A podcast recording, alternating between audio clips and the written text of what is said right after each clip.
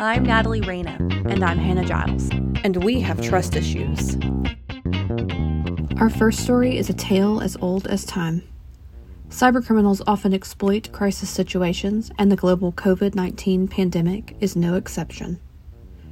Reason Cybersecurity recently released a threat analysis report detailing a new attack that takes advantage of internet users' increased thirst for information about COVID 19. According to Hacker News, coronavirus maps use malware to target people who are looking for cartographic presentations of the spread of coronavirus on the web, and then tricks them into downloading and running the malicious application. The map is intended to steal user credentials from their web browser. In federal news, the House passes a bill preserving FBI surveillance powers. But it might get squashed before it even gets started. Earlier this week, in a bipartisan effort, key surveillance laws were given the green light to continue, days before they were set to expire, extending three tools that the FBI uses for investigating terrorism and espionage.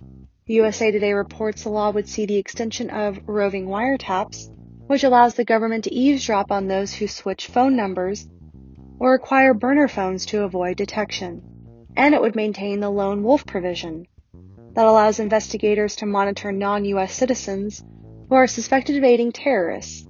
Donald Trump has hinted a veto of this bill. He was not a fan of the FBI's counterintelligence investigation into Russia's efforts to manipulate the 2016 election.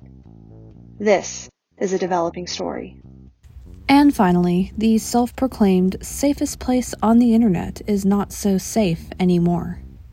Secret sharing app Whisper, an anonymous form of social media, is the most recent app to be involved in a breach. Years of users' most intimate confessions have been exposed on the web, leaving their age, location, and other details out there for the taking. The Washington Post reports that independent researchers found records viewable on a non password protected database open to the public.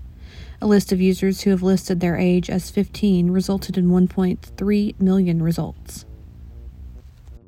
And with that, I'm Natalie Reyna. And I'm Hannah Giles. And now you have trust issues as well.